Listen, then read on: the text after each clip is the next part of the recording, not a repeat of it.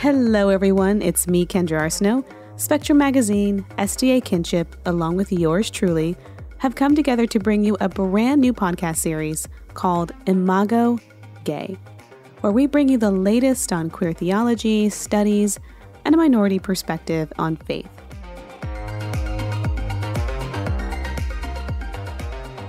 Looking back a couple weeks ago, we spoke with Ari Bates about her experience at Southern Adventist University and the policies being put into place that would affect trans students.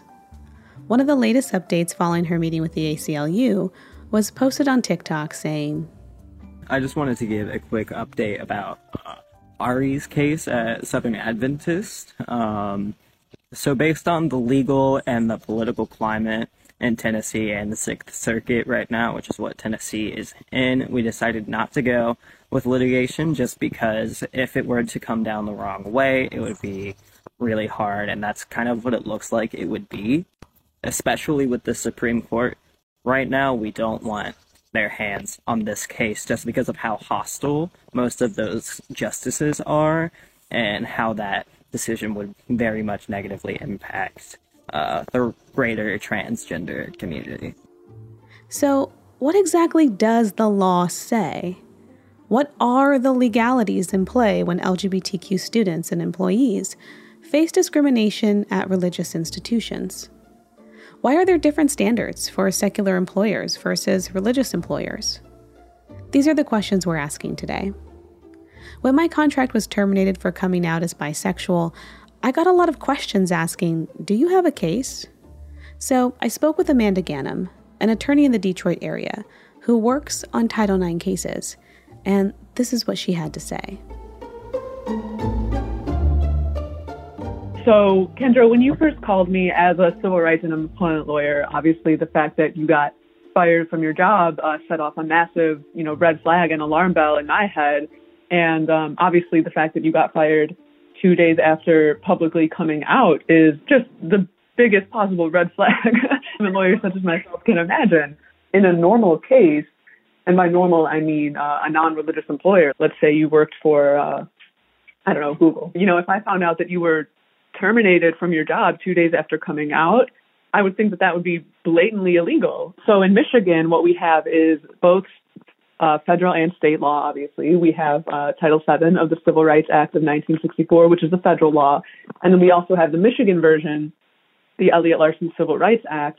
And what both of those laws do is prevent or prohibit uh, discrimination based on sex, gender, and now under the federal law, sexual orientation specifically. That's a pretty recent Supreme Court decision. So generally, you you can't fire somebody because they're gay or bi or queer or whatever they identify as. You you just can't do it. You used to be able to do right. it. Uh, you cannot anymore. So, but with religious institutions, we have certain First Amendment complications. First Amendment complications. As with all freedoms, it's a double edged sword. Why is this? Why are churches and religious institutions exempt from being held accountable in these ways? So basically, the religion clauses of the First Amendment freedom of religion for everybody, separation of church and state, things that sound great and are great, you know, fundamentals of American democracy. We're generally into those things. But when it comes to the implications of having conservative judges and the implications for more conservative religious institutions, are that these First Amendment doctrines get used in a way that is very politically conservative and, you know, my opinion, very oppressive to certain minorities. So what we hmm. have seen develop under the First Amendment is a couple of doctrines that are closely linked. One is called ecclesiastical abstention, uh, also referred to as church autonomy doctrine, and one is the ministerial exception doctrine. So those are um, they're closely linked, and what they basically say is that the courts, the you know secular United States and, and state, you know Michigan courts, stay out of church decisions. That separation of church and state, the churches and other religious institutions have the right to sort of make their own decisions about church law and policies.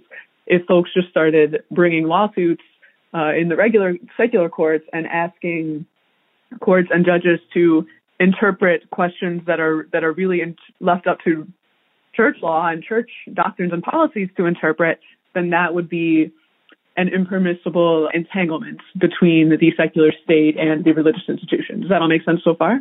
So you're saying the courts consider it to be an entanglement when they get involved in cases of discrimination that happen in the church?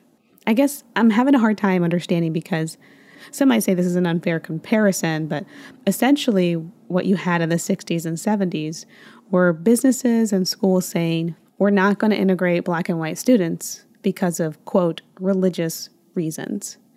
And the court stepped in and said, I'm sorry, but no. You're a business, you're a school, you need to integrate. And they stepped in in these matters of discrimination and said, Your religious beliefs don't apply here. But maybe that's just because these were schools and businesses and weren't churches. I mean, what's the difference? Why will they step in in these particular cases, but not in instances of LGBTQ discrimination? So I don't quite know where all these people's heads are at, but your your head Kendra is definitely in the right place because what I see this as is a reversion to a, a time in American history in which churches and religious institutions and religious people were sort of permitted to rely on their religious beliefs to discriminate. It's linked to Roe versus Wade and religious exemptions for healthcare providers. It's linked to this history that you cite to in America of, of using religious beliefs to say, well, we should be allowed to segregate and discriminate. I, I see this as a continuation of that, and with sort of the aggressive rise of right wing politics that we see, you know, a majority conservative Supreme Court that we have now, I, I see this going very much in that direction. And these sort of religious carve outs for religious institutions and, and mainly large, you know, Christian religious institutions to be able to do things like blatantly discriminate in employment that we simply don't allow other, you know, regular employers and, and other secular institutions to do. So what we have now is you cannot bring a employment discrimination case against a religious institution basically you could literally walk into a church and be like, "Hi, I'm a woman," or "I'm uh, Middle Eastern," or "I'm a lesbian and I would like to apply for a job."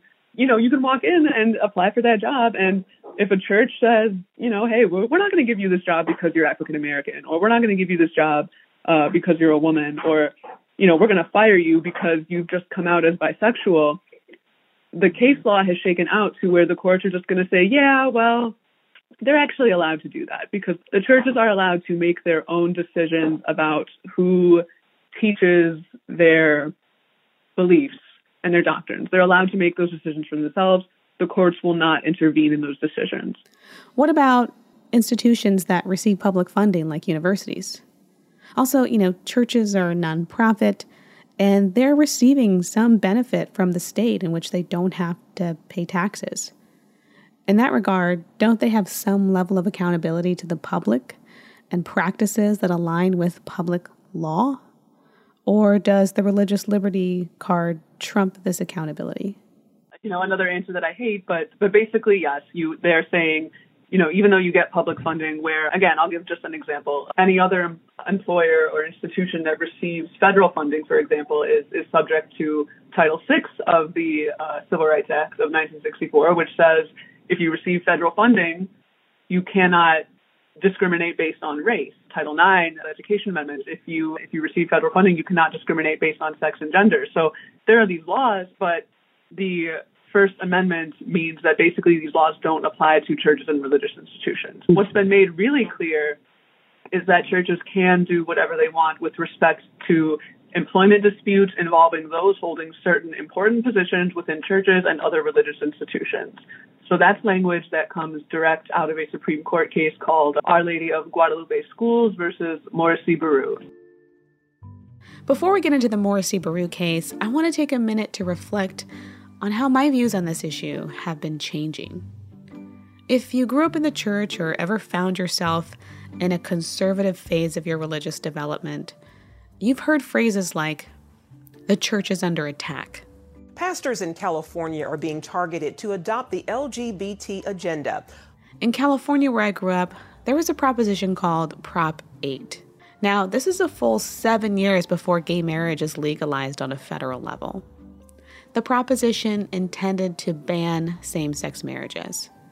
There was a campaign taking place on campus called Vote No on Proposition 8. At that time, I was in a place where I was comfortable with my bisexuality and I had a lot of gay friends. I remember having this conversation with an elder from my church and being encouraged to vote against LGBTQ rights.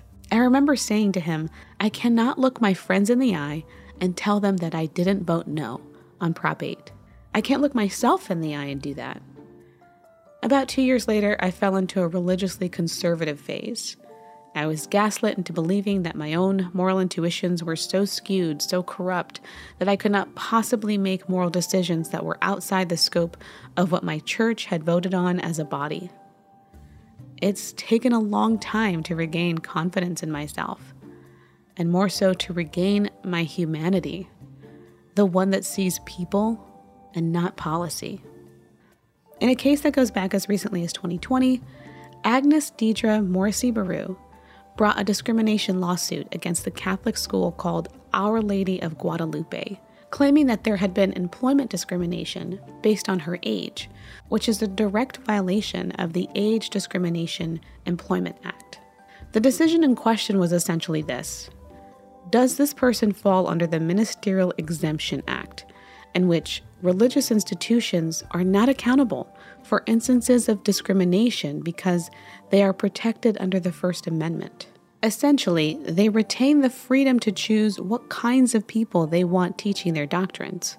In this case, the Supreme Court upheld the ministerial exemption and did not rule in favor of Morrissey Berru's claim, even if the church had acted in a discriminatory way what the Supreme Court said. We're not specifically saying that this law or this exception, the First Amendment exception, bars other types of lawsuits, such as breach of contract um, against a religious employer.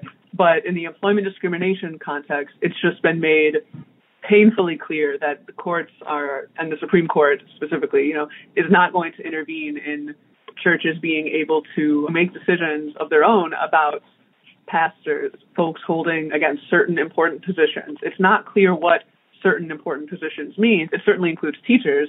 So basically anybody sort of serving a religious function.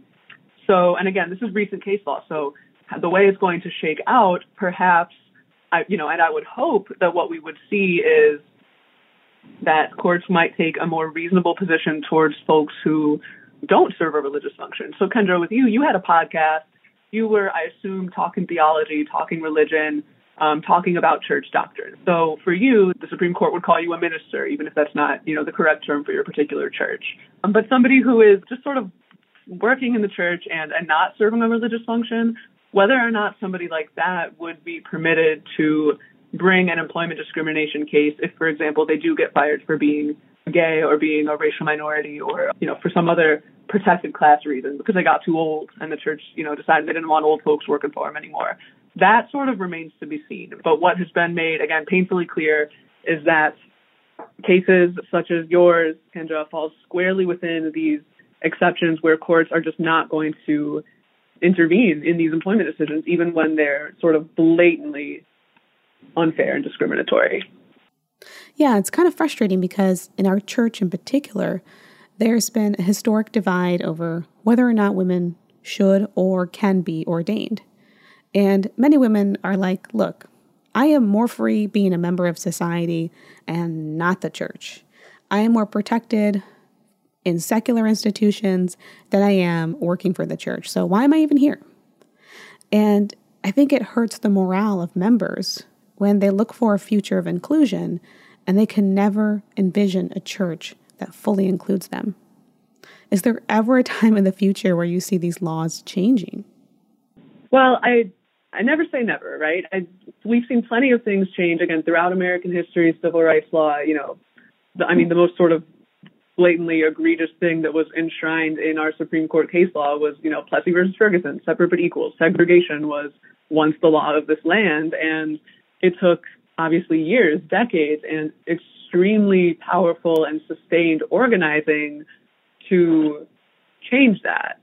And and even after the Supreme Court decision, you know, that decision um, overturning Plessy versus Ferguson and Brown versus Board of Education, of course, ordering you know desegregation, that had to be implemented by like the National Guard. So folks don't change overnight, um, and you know I, I do think we're up against something very similar where there are very powerful conservative lobbies that that are going to fight really really hard to you know retain their autonomy and retain their autonomy is a diplomatic way to put it. Mm-hmm. You know, what I'm really thinking is to be allowed to continue to discriminate. But but it is about church autonomy, right? It is about churches being able to make their own decisions about who they hire, who they employ, what gets taught, you know, in their community. So there is a little bit of separation there. So so mm-hmm. I think we're we're going to see this being the law of the land for for quite some time. Now mm-hmm. that it is, you know, firmly established Supreme Court case law. She said something key. Churches get to make decisions about who they hire and employ. You and I are part of those churches. We are the ones who can start to make a change. I would say that organizing is really the only answer that we have here. And organizing to change the law is a really, really tough thing to do. But organizing within your own church community, I think, is something that doesn't seem like such a daunting, overwhelming idea, right? I mean, if you got a mm-hmm. bunch of your friends together and said, hey, we want to change the Supreme Court case law, it would be like, what? How do we even begin to do that? But if you were to get a group of folks together within your church community, and you've already said kind of that there's a massive divide in the church about whether women should be allowed to be ordained, there's, I'm sure there's folks that are really ready to push for that change. And I mean, if the, if the church listens and does the right thing and you know listens to the people and makes that change then that i think is something that can be done sort of within our own smaller communities that is more i would hope more likely to produce real change than sort of this long process of grinding through the legal system um, because that would be just an extremely arduous process you know, if, if you've got your own community and you've got the capability to organize within your community, within your church, uh, or whatever your religious institution is, um, with your own people, that I think is something that can go a really, really long way. In many ways, this conversation brought me a lot of hope. We make change. We are the ones who make up the church. We are the community affected by bigoted policies and, frankly, bad theology. There are many of us on the fringe who love our church and are grieved by its wrongs. But together, we, we can hold power accountable to just actions. We can demand that all of us are treated as Imago Dei.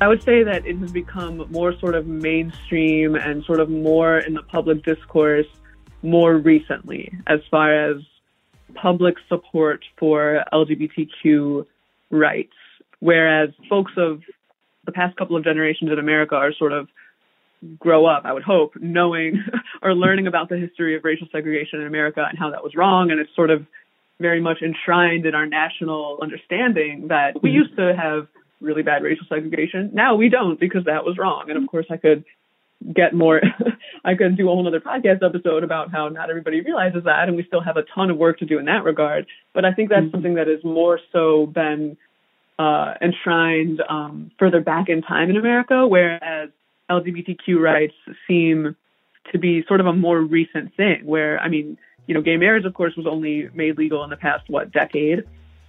So I think it just takes a great deal of time to sort of burn it into the national understanding that that discrimination against LGBTQ people is wrong.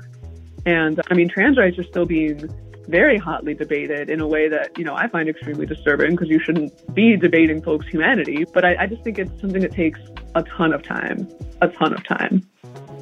And for somebody like you who's deeply um, I assume, committed to this church community and invested in its long term uh, sustainability as a church. You, you want to see it get better, right? When you love something, you want to help it improve. When it's your own community, you know, you really have to show that sort of long term love and commitment towards let's make this better, let's be better together, right?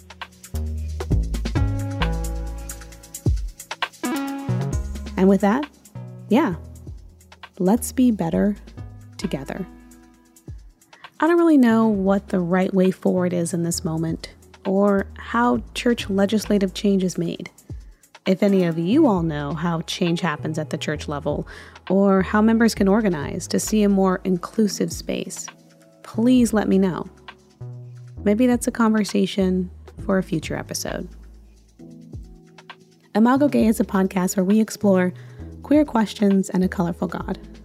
In addition to curious questions, I'd love to receive questions and letters from you. So you can send in your personal stories and curious questions to me at Kendra Arsenault with an X on Instagram or Facebook. You can also follow our sponsors, Spectrum Magazine and SDA Kinship International, and be sure to sign up for their newsletter where you will get the latest updates on queer news and happenings. This episode was created and engineered by yours truly and sponsored by Spectrum Magazine and SDA Kinship International.